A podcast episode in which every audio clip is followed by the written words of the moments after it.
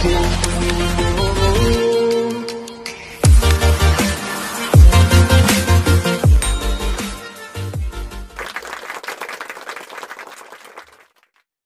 Selamat siang. Kembali bersama saya Agung dalam acara View Navigation Podcast. Podcast yang selalu menemani Anda di aktivitas Anda di kehidupan Anda di apa pun Anda berada. Maksudnya di mana pun Anda berada, kita selalu menemani Anda di channel YouTube View Navigation Podcast. Jadi yang merasa kesepian ya, yang tidak ada kerjaan silakan tinggal ditonton aja kami. Kalau mau bisa mau, berinteraksi juga bisa dengan kami. Kita tanya jauh atau apa pun itu melalui link deskripsi di bawah ini ada WA, ada Telegram, ada juga YouTube. Eh YouTube maksudnya ada juga hmm, Gmail, eh, ada juga blogspot yang berisikan berbagai macam artikel-artikel Beyond Education Podcast. Jadi kalau misalnya di rumah merasa kesepian, jangan merasa kesepian. Silahkan pantengin aja karena kita dua hari sekali pasti upload video terbaru entah itu tentang parenting, coaching, motivating atau tentang dunia pendidikan atau tentang Q&A dari teman-teman semuanya dan pemirsa semuanya di Education Podcast yang selalu menonton kami di sini gitu jadi langsung saja kalau misalnya bukan gabut ya lebih tepatnya ada ada ada yang ditanyakan misalnya ada yang tidak dimengerti silakan tanyakan saja langsung ke link deskripsi tersebut.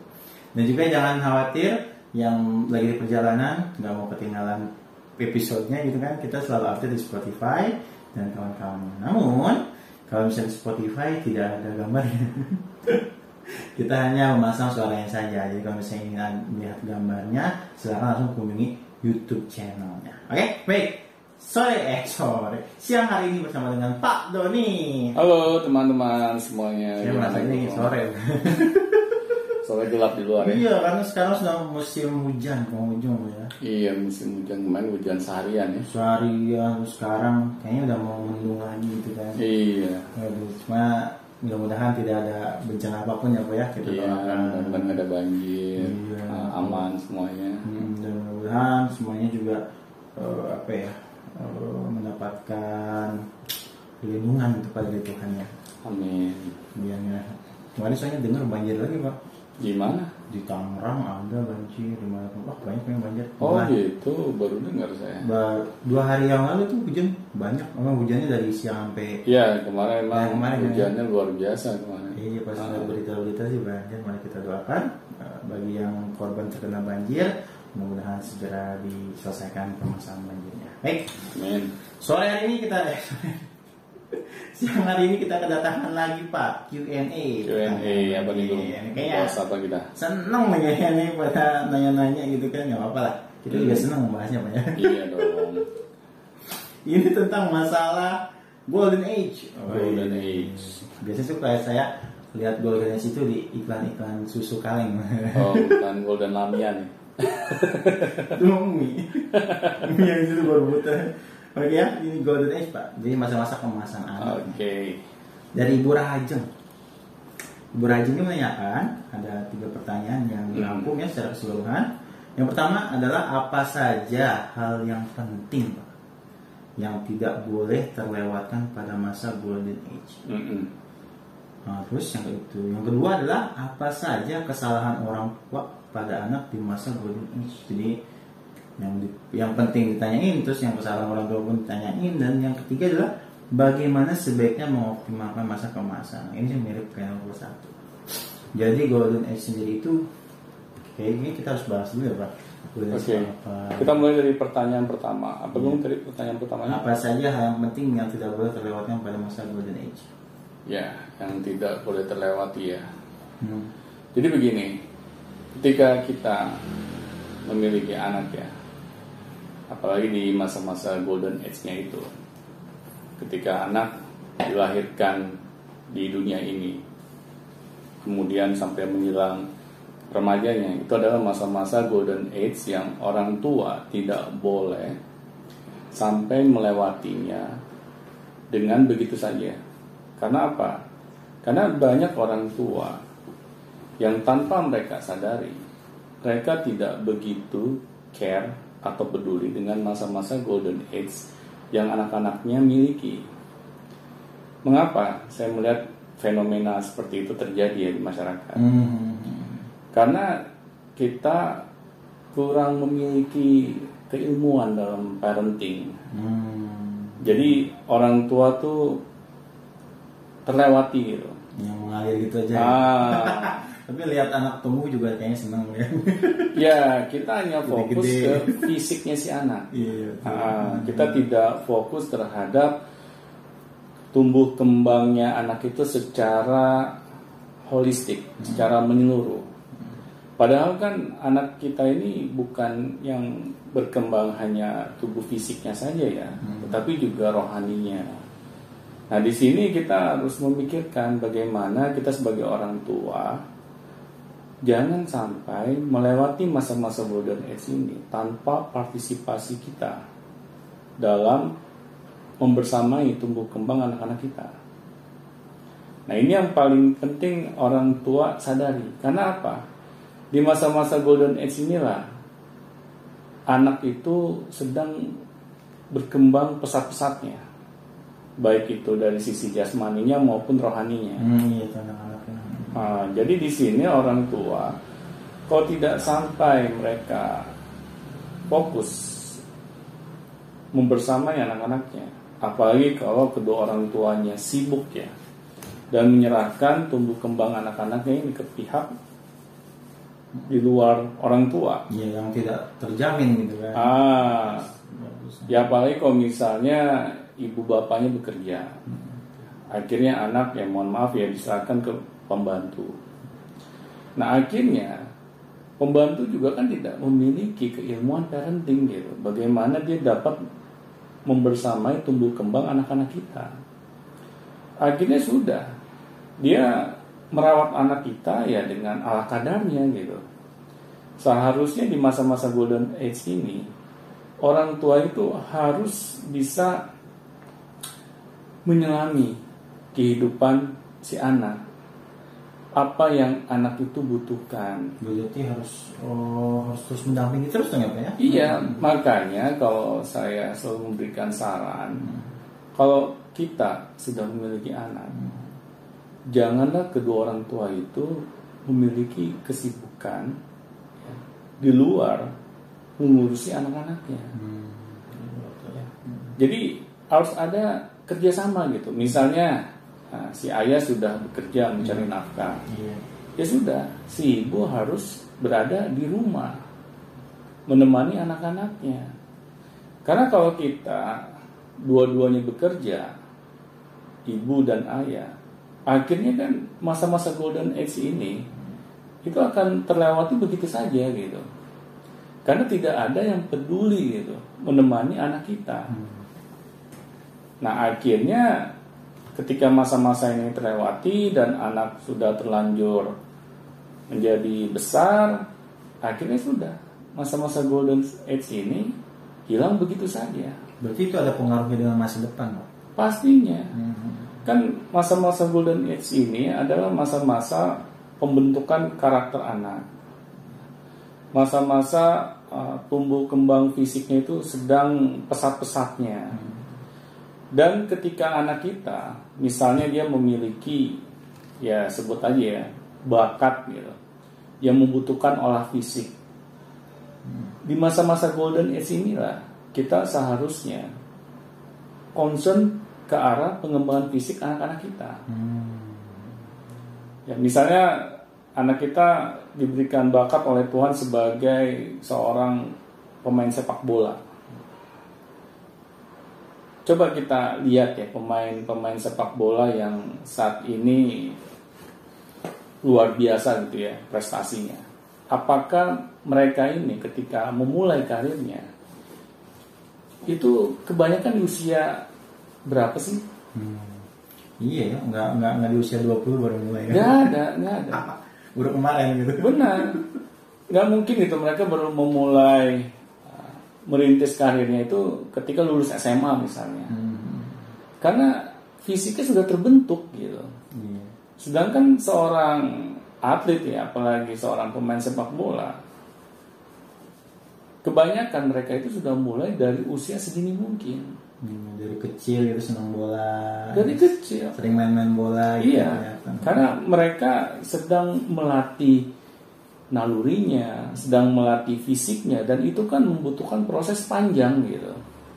Nah, tetapi kalau kita tidak fokus dalam menemani anak-anak kita, ya, akhirnya kita tidak sadar gitu bahwa potensi yang dimiliki anak kita ini tidak kita apa-apakan.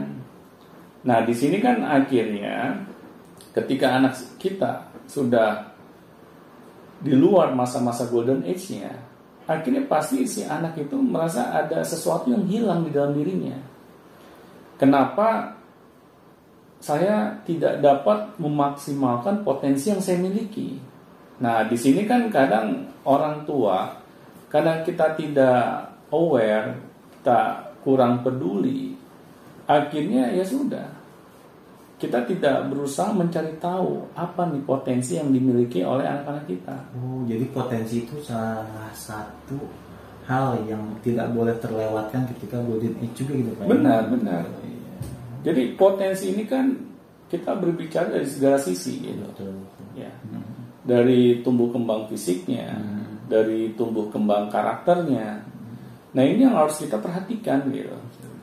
Karena coba deh kita lihat misalnya anak kita sudah terlanjur besar, sudah terlanjur dewasa, dan ketika mereka sudah terbentuk karakternya, kalau misalnya karakter yang baik, tetapi kalau karakter yang buruk, akan sulit gitu. Anak kita ini dapat merubah karakter yang dia miliki.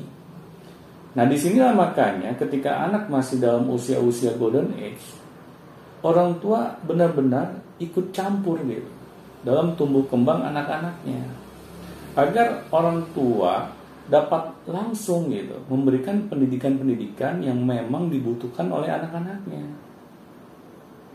Bukan berarti 100% orang tua yang memberikan pendidikan ya. Hmm. Di sini yang penting orang tua itu Hadir, terlibat gitu. gitu, hadir gitu. Itu yang terpenting ya. Iya. Hmm. Tetapi kalau kita menyerahkan semua urusan tumbuh kembang anak kita kepada orang lain, akhirnya sudah. Ya mungkin orang lain tidak terlalu sepeduli orang tuanya. Iya juga ya kalau misalnya golden age ini terlewatkan begitu saja tanpa hadirnya orang tua, Iya, tanpa potensinya terasa nanti anak itu akan bingung. benar benar.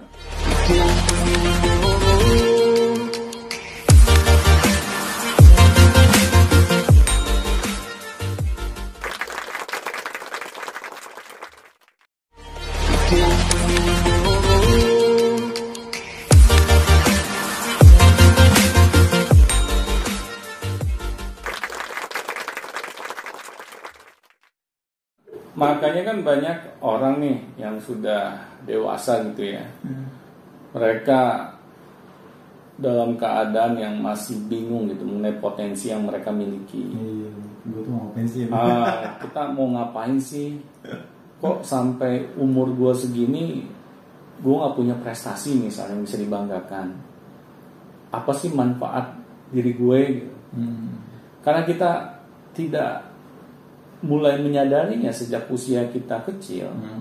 Akhirnya ketika kita sudah terlanjur dewasa, hal ini jadi apa ya namanya? Jadi mandek gitu. Ah, ah, jadi terpendam Jadi gitu. terpendam gitu Ah, kayak sesuatu yang kurang gitu ada Iya. yang kurang kok saya sukanya ini tapi nggak nggak kesampaian gitu Iya, ini juga yang saya sadari ketika saya sudah di usia dewasa ya. Saya masih bingung gitu. Se- Sebenarnya potensi diri saya apa sih? Apa sih yang saya mau lakukan gitu di dalam kehidupan saya? Apa yang bisa menjadi prestasi yang saya bisa buat gitu di dalam kehidupan saya? Itu aja saya masih bingung gitu. Karena ya sejak saya kecil tidak pernah hal-hal seperti itu diperhatikan apakah itu oleh orang tua saya maupun para pendidik saya di sekolah. Karena kan ya namanya orang tua kadang ya saya nggak tahu ya kalau orang tua orang tua zaman dulu. Ya mereka kan hanya tahu anak-anaknya yang penting saya bisa mencukupi sandang pangan papannya Hmm. ya. Terus diberikan pendidikan di bangku sekolah itu sudah cukup.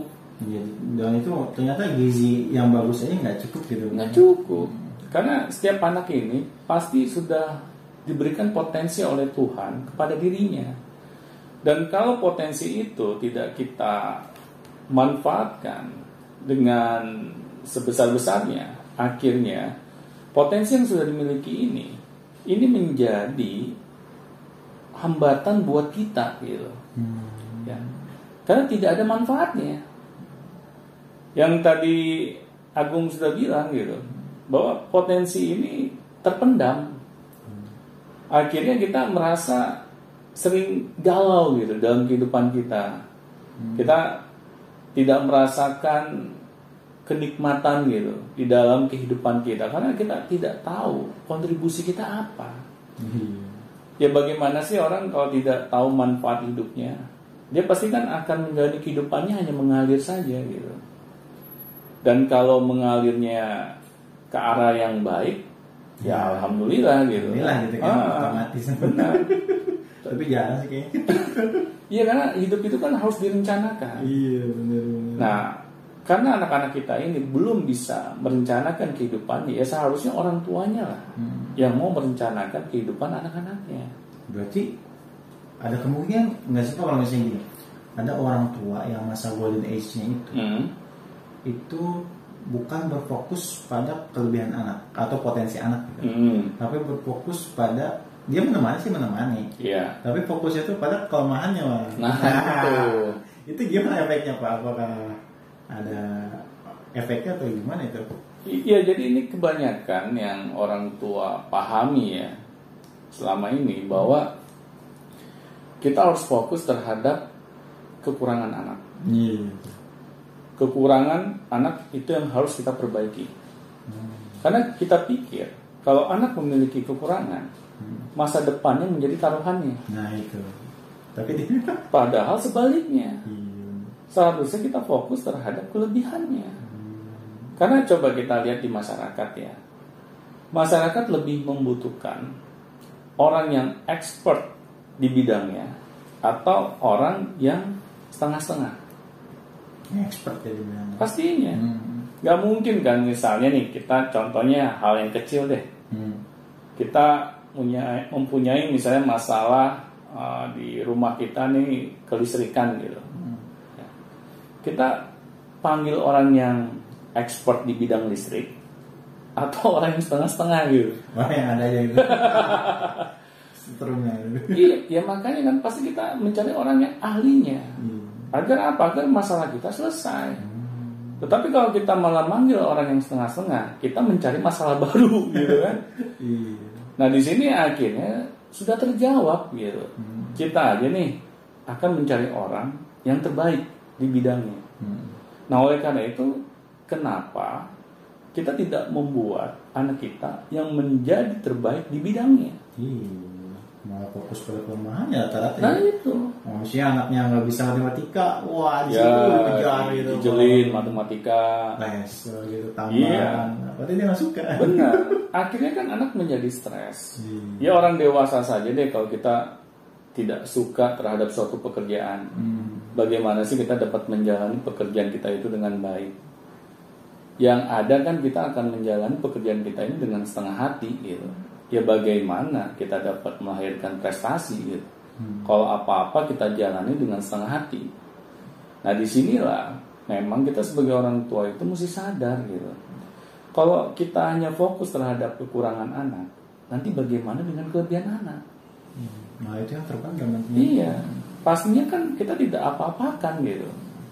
Akhirnya kekurangannya juga tidak meningkat. Iya. Ya. Karena itu emang sudah sudah dari. Benar. Karena manusia ini kan diciptakan di muka bumi ini untuk saling melengkapi. Hmm.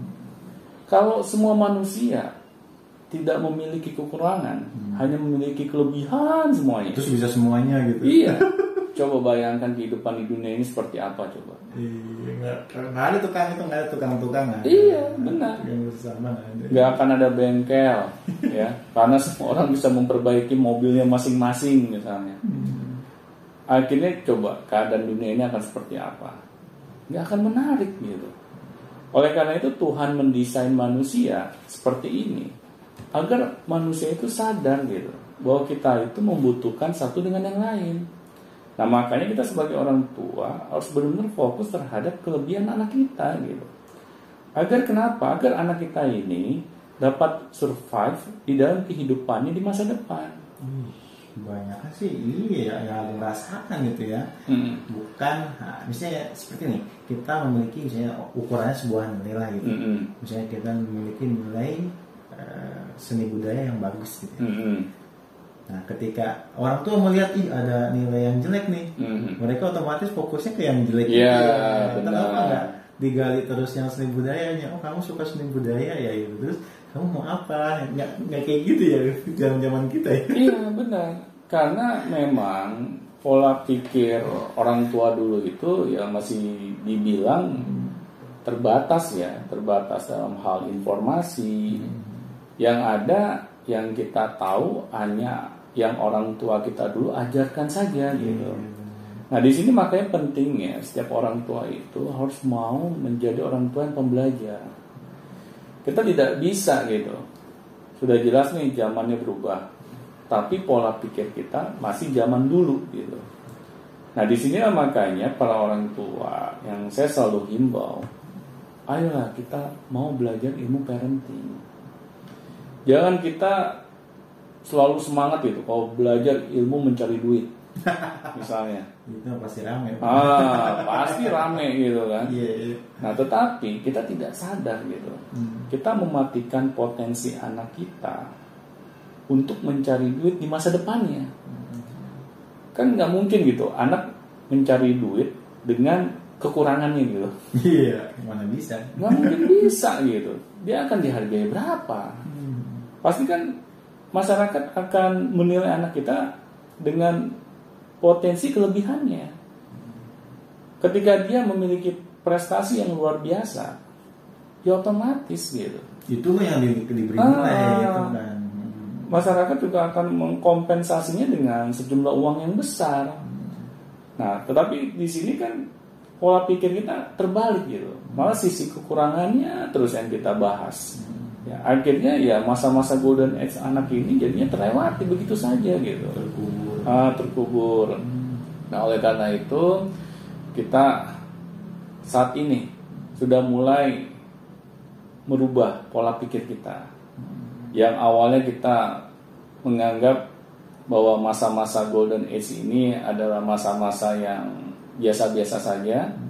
Kita sudah ubah pola pikir kita bahwa masa-masa golden age inilah masa yang akan menentukan masa depan anak di kemudian hari. Oke, baik. Terima kasih Pak Doni. Sama-sama. Ternyata sangat penting golden age itu karena menentukan masa depan anak ya. Iya, tepat sekali. Baik, siapa saja yang mau bertanya silakan langsung tanyakan tentang golden age boleh atau tentang eh, episode-episode sebelumnya silakan tanyakan saja langsung di link deskripsi di bawah ini. Pertanyaannya harus ada deskripsinya boleh, tapi harus ada poinnya ya. Seperti Ibu Rahajeng ini. Ibu Rahajeng ini sudah mendengarkan mungkin ada poinnya di bawah ini nih dan seperti itu. Baik, sampai jumpa di Bionecation selanjutnya. Sampai jumpa teman-teman.